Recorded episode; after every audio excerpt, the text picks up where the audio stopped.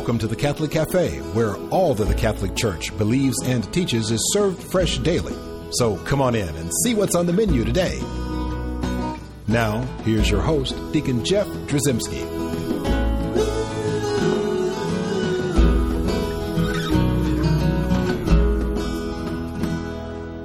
And welcome to the Catholic Cafe. I'm Deacon Jeff, and I'm sitting here with Tom Dorian, my co host. Tom, Yes, you're here. I am. Good. And I see we have a seat saved next to you. We do. Did you catch the uh, the in? Oh, I know what you're saying. I got it. I'm I'm a little sharper on the uptake than you think I am. Are you really? Actually, you know what? I have my seat belt already buckled. Do you? It's Yeah. gonna be a wild ride. Ladies and gentlemen, this will be the last time you'll hear from me on this show. I can tell you that right now. Are you bouncing out? Oh no, I just know how you two are when you get together, so it's gonna We it's gonna be a ride. You're referring to our guest. I am. Well, our guest is here. And, What a uh, treat. Yeah, it's going to be great. We're talking about salvation, the Catholic understanding of salvation. We've had a show on faith and works. Yes. right? And now we're going to sort of continue in that vein, and we're going to talk a little bit about what do Catholics understand and what what do we mean by salvation. Great topic. What we're going to do is we're going to uh, invite our guest over. Our guest is Bob Nicholas. Hey, Bob. Hey guys, how you doing? Great. Welcome to the luxurious corner booth, Bob. It's, it's very plush. Thank He's you very firmly much. ensconced. yes, he is. He is. like, did you get my joke that we saved you a seat? I, you know, um, it was very punful. Punful. it was punny. It was punny. Well, good. So you Is know, that a word? Bob, you it is now. you are going to help us uh, in explaining uh, what Catholics mean when they say to be saved. You know, we've all heard the expression. You know, the, we've dreaded that knock on the door and say, "Excuse me, sir, is that your soul I smell burning?" And they say, uh, "Have you been saved?" You know, and uh, as Catholics, I think sometimes they tremble. You know, when St. Paul was talking about fear and trembling, it was really because they were worried they would have to answer that They question. get I that think deer in the headlights. That's exactly look. right. So what we want to do is we want to help folks out and help them understand what it means when a Catholic talks about salvation, and maybe if there's some difference in terms of how a non-Catholic Christian might uh, view salvation. You gonna help us do that, Bob? I would love to. Sounds great. Well, wonderful. So let's just jump in, and you know, I'll tell you what. Before we do anything else, I know you fairly well. Tom knows you fairly well, but I think the people listening might want to know more about you. And so, why don't you give us a brief little, uh, uh, you know, joyride down the life of Bob Nicholas? Joyride is But an we interesting only term. have we, we only Now have you a couple why I of have the minutes here. seatbelt. We won't go down that road. We but won't go down that road. We do want to know maybe where you came from. What was what was your faith life like? Uh, you know, as a child growing up. Well, to be honest, I grew up in a, a home that really didn't have a faith. Uh, we attended church until I was about six or seven years old, and then uh, apparently I became too much of a hassle, so we didn't go to church any longer. And The uh, Cheerios didn't work, The Cheerios the- didn't work. The cry room was non-existent. Um, but I was baptized as a Presbyterian as a child, and um, Would you would would your parents have called you a Presbyterian at no, that point? No, I think uh, my mom was in the Catholic Church and left um, uh, before her first marriage, and my dad grew up Methodist. And I think they compromised with Presbyterian. Okay. Uh, I'm not quite sure how they arrived at that, but that's Not necessarily a theological not a theological compromise, compromise, just sort of a- there, that's it's entirely possible. uh, and so uh, grew up uh, with with no real foundation per se. Um, when I got into high school, uh, a very close friend of mine was the son of a uh, Baptist minister, and I attended his youth group and went to different activities. And he was very uh, adamant at evangelizing me. And so, Was it a Southern Baptist? it's a Southern Baptist Okay. Convention church, yes, um, in So Gregory, now you're Michigan. probably being presented with a very concrete uh, understanding of what salvation meant. very clear, uh, very much a personal Lord and Savior. Accept Jesus as your personal Lord and Savior. Um, uh, altar call, you know, uh, a very Baptist uh, th- uh, focused theology, and um, uh, primarily they centered around Romans one seventeen in their church, which is um, the righteous shall live by faith, which is the short version of it. Well, let's read uh, Romans 1.17. It says, For in it the righteousness of God is revealed through faith for faith. As it is written, He who through faith is righteous shall live. And you wanted to live, didn't you? I wanted to live very much, sort of. I understand. to a certain degree, To right? a certain degree, as long as it didn't mean giving up any of my vices at the time. You didn't uh, call I them vices. I didn't call them. I called them pleasures at the Yeah, time. I understand. And so, and so we have often heard that story. Yes. Uh, so sort of um, had that minimal theology in, in, embedded, and then as I moved on into college, um, didn't really think anything else of it. Uh, no real faith foundation until uh, I had a very close experience in the hospital, uh, Right. which caused me to question sort of life's purpose and, and, and life's expanse and, and what are we here for. uh, and had a friend give me a tract for uh, from Campus Crusade for Christ that, that asks you how sure are you that you're going to get into heaven, and there's a scale of one to ten. Um, I asked to borrow a pen because I had to write in negative numbers, you know, in order to make it a real uh, factual answer. Uh, I wasn't quite on the Did you have to turn that in to Uh, somebody? you know, uh, that still resides in my Bible. I have Very not good. given that to anyone else. Um, but that caused me to sort of start searching for truth. You know, what is truth? If heaven is is where truth resides, what is that truth that we know while we're on earth? And so, I understand that um, you uh, you went venturing though, quite I literally. did. Uh, very, very literally. Ann Arbor, Michigan um, is where I was at the time, and, and I attended about 25 different um, non-denomination or, or Protestant denomination churches. It's about 25. I never really did sit down and write them all out, but I could count on my hands up to at least 23, 24, so, and I know it exceeds that. I also um, dove in and read a little of the Quran, um, studied spiritual humanism, uh, went to a Buddhist temple, and checked that out. Um, really, just in search of truth, and uh, never considered the Catholic Church ever. Well, of course that, not. That wasn't part of the 25. No, well, you know, I, yeah, no, I didn't count that in the twenty-five. Wow. I just never sort of had a, a, a pursuit of that church. It's kind of interesting. I mean, is your is your was your mom involved at all in this uh, spiritual Mm. pursuit of truth for you? No, uh, my parents weren't involved at all. In fact, um, they to this day don't attend church and, and really don't have a faith in the home uh, Okay. whatsoever. So I'm the uh, I'm the outcast in the family, The black sheep. The black sheep. Um, actually, no, it's it's been a very healing thing to be in the church for my family, so that's very good. But my parents still still do not attend or, or have any kind of faith life. And we're all on a different faith journey. We don't That's know right. where everyone's going to uh, decide they're going to want to get on the train or not get on the train, but we all have that option all the way through our entire life. And that's, kind of what we're talking about in this show. We're talking about salvation and being saved and what it means for a Catholic uh, to be saved versus what it means to a, a non-Catholic, a Protestant, or, or any other uh, Christian denomination to be to be saved. Exactly, and I think what it came down for me was every church that I went to, um, Deacon Jeff was was very clear on saying if you do one, two, and three, well, then you are saved. And we, you know, there's a lot of terms that we can talk about, but let's just compress it and say saved. Right. Well, And- I just want to be clear on that because I, I I know whenever I'm talking to folks about this very topic, I want to make sure we all understand that there are different ways to say some of the same things, and sometimes when you say something, you're you may think you're saying one thing, but you're saying something totally different to another person because it's like another language. That's very Uh, and there's several words: salvation, justification, sanctification, redemption, righteousness, holiness. And when you use these words to one person, you might be saying something totally different to another. Exactly. And sometimes I think, you know, it's actually better if we eliminate those words. And I think you described it best when you're talking about, look, we're just talking about getting to heaven. Yeah, we're, we're really the ultimate purpose for uh, a church's existence is to help its parishioners get into heaven. Right. And, we so- can't always carry a lawyer with us to help us describe right. and understand these terms. That's so it's always good to actually just Right. let's, let's set on a goal. And the goal is to be with God forever. Right, exactly. And so each of these churches sort of ha- has a, a variant on their de- definition of how that occurs. You know, whether that is you uh, uh, pray the sinner's prayer and, and, and accept Jesus as your personal Lord and Savior as a singular act, or whether it's an ongoing conversion, or, you know, it sort of depends on each church as to what their process invol- entails. And um, ultimately, it came down for me that I couldn't wrestle with this singular act um, being an immediate change because I may have, per, you know, maybe I participate in that act at a particular church, but I'm not free from my uh, concupiscence. I'm not free from my temptation. I'm not free from these things that I would think if uh, all of that has been wiped away, I would be free from. And so I continue to sin. I continue to have these problems. Why is that? And and I I never could nail down. Okay, now I'm going to heaven for sure. I, I just could never be comfortable with that. So now we're really talking about now the concept of the assurance of salvation that so many folks have. And that was like essentially that track that you were talking about Correct. early on, that Very your 1 to 10 or your negative 10 to Right. positive 10 scale that you uh, created for that. Could you know that you're going to heaven? Right. And I know that there's actually a very big fundamental difference between the way certain Protestants would view are you sure you're going to heaven and the way a Catholic would view are you sure you're going to heaven? I think there's a dynamic difference between the two, and um, and the tract that we that we speak of. Actually, the next question is is uh, would you like to be sure of your salvation, or would you like to be sure that you're going to get into heaven?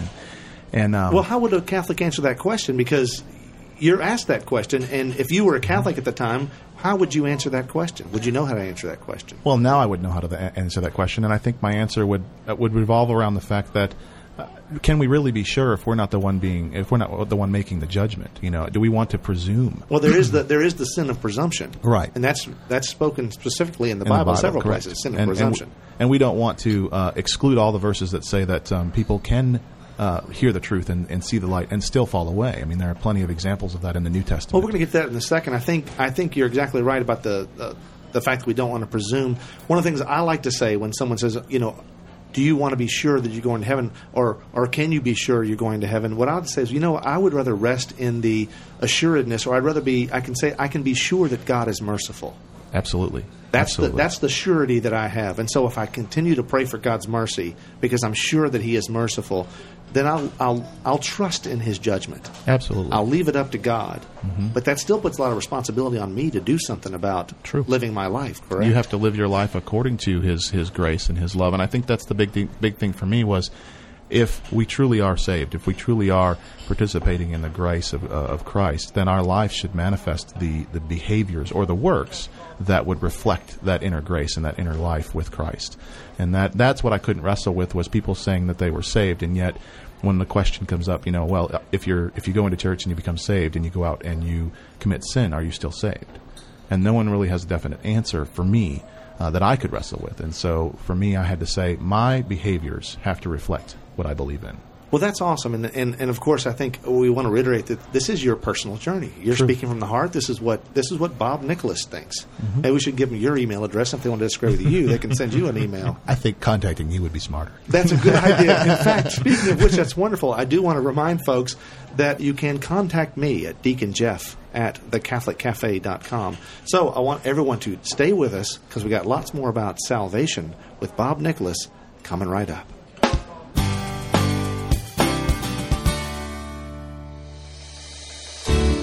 I'm Bess Drzymski, and this is another great moment in church history.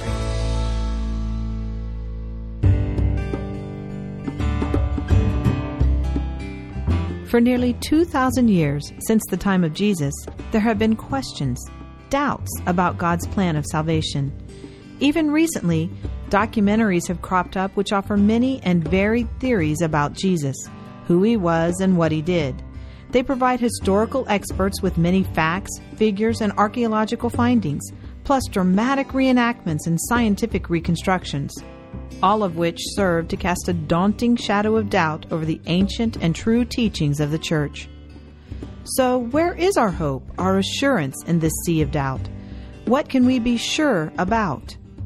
Well, we can be sure that God our Father loved us so much that He sent His only Son, our Lord Jesus Christ, to take upon His shoulders the full weight of the combined sins of all the world, past, present, and future, and die on the cross for them. Jesus, being God incarnate, is the perfect sin offering to God. His glorious resurrection triumphed over death and, once and for all, opened the gates of heaven to each of those who would walk in His way. But for all of this to be true, to be assured of our hope for salvation, the act of the resurrection must be true. It cannot be a theoretical concept or a fanciful dream, and it cannot be symbolic.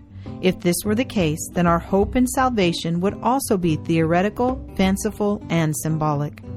That is why the Catholic Church has always taught that the resurrection is real, not a myth. The Holy Father, Pope Benedict XVI, confirmed that the resurrection, in his words, is not a theory but a historical reality. In his Easter address, he said, It is neither a myth nor a dream. It is not a vision or a utopia.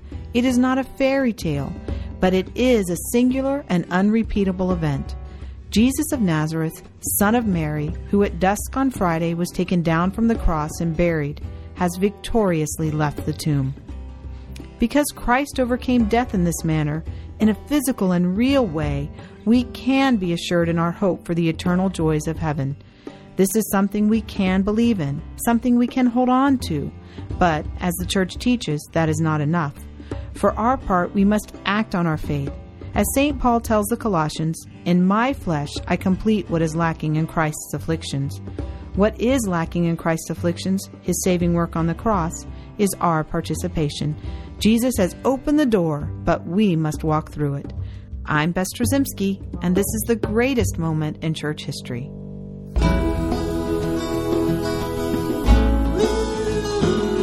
Welcome back to the Catholic Cafe. Here's Deacon Jeff. And welcome back to the Catholic Cafe. I'm Deacon Jeff, and we're still sitting in the luxurious corner booth of the Catholic Cafe. Tom, you still buckled in? I'm still buckled in. It's wonderful. Hey, do we have a waitress today to help We us do. out? We do. It's Who's Martha, that? as a matter of fact. Martha? Martha, she wanted us to be sure to give her a shout out. So there you go, Martha. So we've been talking about the Catholic understanding of salvation, and we've specifically been referring to uh, this concept of the assurance of salvation. So we want to continue down that track of, you know, understand does a Catholic believe once saved, always saved? You have this assurance. You're going to heaven once you've made that profession of faith. Maybe before we do that, maybe we should just try to tackle just a little bit the Catholic understanding of what salvation is. I think that's a great idea. I think that um, there's a lot of misconceptions with regard to that topic, both within the church and those that uh, would see the church from the outside. Um, it's important to remember that we believe that Christ's sacrifice is a once and for all act, that we don't believe that he has to uh, be re sacrificed or that uh, the Mass, for instance, is not a re sacrifice. It's a participation in that once and forever act. And um, that's something important to remember because God is timeless, and therefore we're participating in that, you know, now and, and in the past and in the future. And so, Yeah, we live a linear life, obviously. correct. We start at year zero and we go to year whatever we live to. Mm-hmm. But the Mass is actually just, we're just representing correct. that sacrifice. Correct. We're just revisiting that event. Absolutely, and, and I think along with that, as we as we sort of touch on the sacraments just a very uh, little bit, to remember that the grace that we need to get into heaven is provided uh, wholly at our baptism. Um, once we are baptized, uh, as we read in the Bible with the baptism of uh, of Christ in the Jordan uh, and John's testimony, we have everything that we need at that point. We are open to the life of Christ, and um, Ah, but we also have free will, do we not? we do have free will. In fact, the Catechism references free will uh, in chapter uh, in paragraph eighteen sixty one. Uh, it says mortal sin is a radical possibility of human freedom, and I think that um, when we talk about the Catholic view of salvation, it's important to remember that we can choose our destiny. We we choose whether or not we go to heaven. We choose whether or not we go to hell based on our actions. And um, while we would want to well, our actions would demonstrate our Correct. decision to go to heaven or to go to hell. Correct. Yes, Right, it's a reflection of our inner belief. It's a reflection of what it is that we have in our heart, sort of that personal Lord and Savior uh, mentality that we, we accept Jesus as our personal Lord and Savior, and then we act upon that. And if we choose not to act upon that, well, then we will be judged accordingly. Well, so in terms of once saved, always saved, a Catholic would view it not in those terms. A Catholic would say, yes, it's wonderful if you had, for instance, my own personal story. I mean, I had a born again experience. And I thank God for that opportunity, and I thank God for the Protestant that helped me through that time in my life when I was spiritually barren and needed to have Jesus desperately in my life. And so I had an experience that brought me closer to Jesus. But as I understand it now, it was actually my baptism that actually was what initiated me, that brought me into the family of God, into the realm of those who were chosen. Absolutely, you're brought into the family at that point. And, and and the remainder of your life is simply a, a reflection of what's going on inside. You know, while you're still open to that grace, uh, we can sin and choose to uh, cut ourselves off. And um, even Paul, as we read in the Bible, uh, realizes that he chooses sort of how to believe, be, uh, behave in life and how, how he should live his life, and he doesn't presume that um, automatically he's going to heaven just because he believes in Jesus. Even Paul. Even Paul. Wow. In fact, Tom, would you read this for us?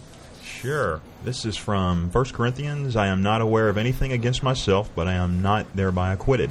It is the Lord who judges me. Therefore, do not pronounce judgment before the time, before the Lord comes, who will bring to light the things now hidden in darkness, and will disclose the purposes of the heart. Then every man will receive his commendation from God. It's wonderful to hear Paul say, He will bring to light the things now hidden in the darkness and will disclose the purposes of the heart. Mm-hmm. You know, when we talk about that, that accepting Jesus Christ as our personal Lord and Savior, sort of that I'm being saved, I've been saved.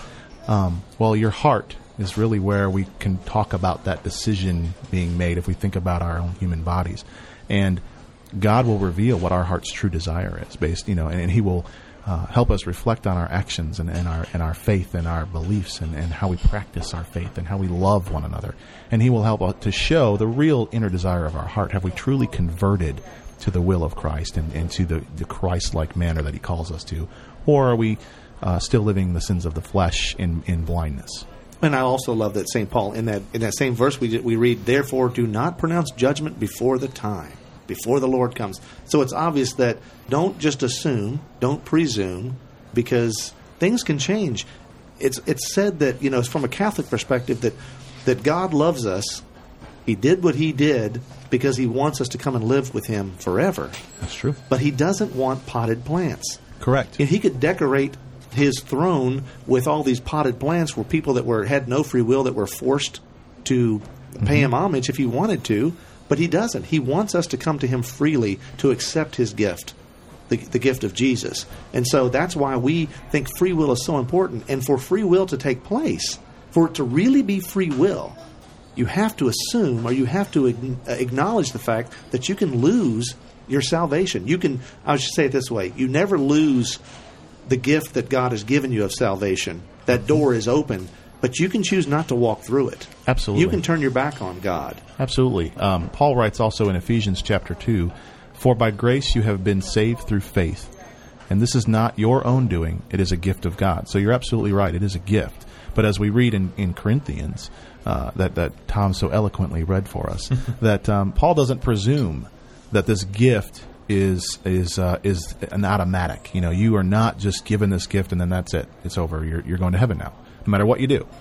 Um, he realizes and recognizes that Christ's grace in our life and and, and the, conf- the the conforming of our will to that of God's is an ongoing process. Is a conversion that is an everyday, every minute of every day process.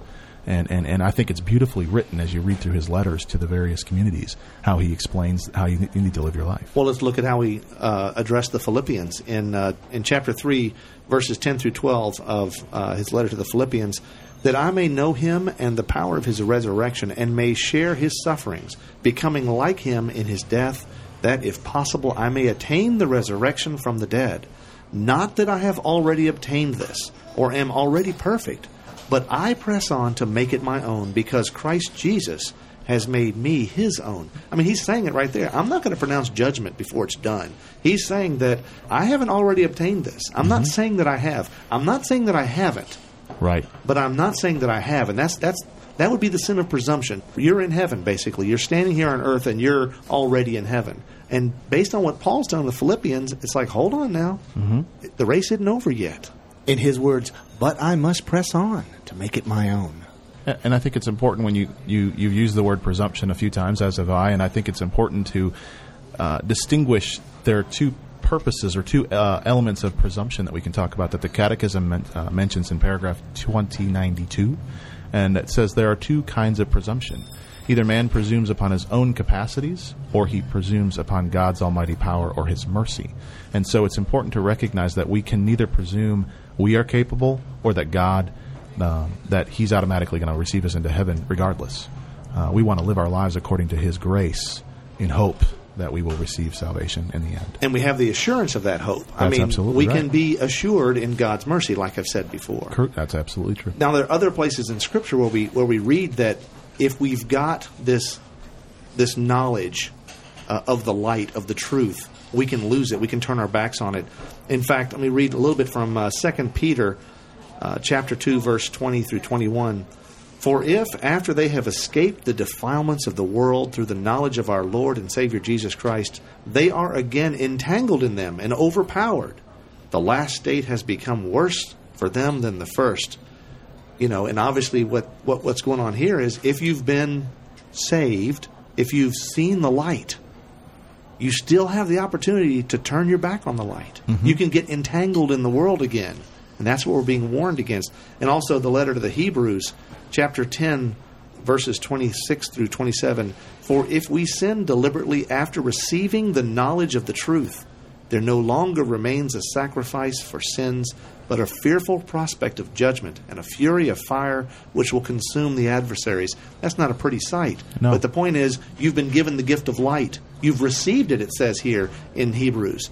After you've received it, not just witnessed it or read about it, you've received it. You've had the light, and you turned your back on it. You turned the light switch off. Absolutely. And so that's a warning, a shot across the bow that don't just assume or presume that you know where you're going. Let me throw one other little twist in there, Deacon Jeff, and say that uh, even Christ says this and, and, and articulates this in Matthew uh, chapter 7, verse 21. He says, Not everyone who says to me, Lord, Lord, shall enter the kingdom of heaven, but he who does the will of my Father who is in heaven. And so, even from the words of Christ, we hear that not everyone who proclaims to believe will enter into the kingdom of heaven. There's a greater uh, judgment that takes place. And how do we know that that person believes? We don't know the heart of that person. It's not Only up for us God to know. does. That's true. However, we can see that people can demonstrate their belief through the acts that they Mm-hmm. that they choose to perform or not to perform.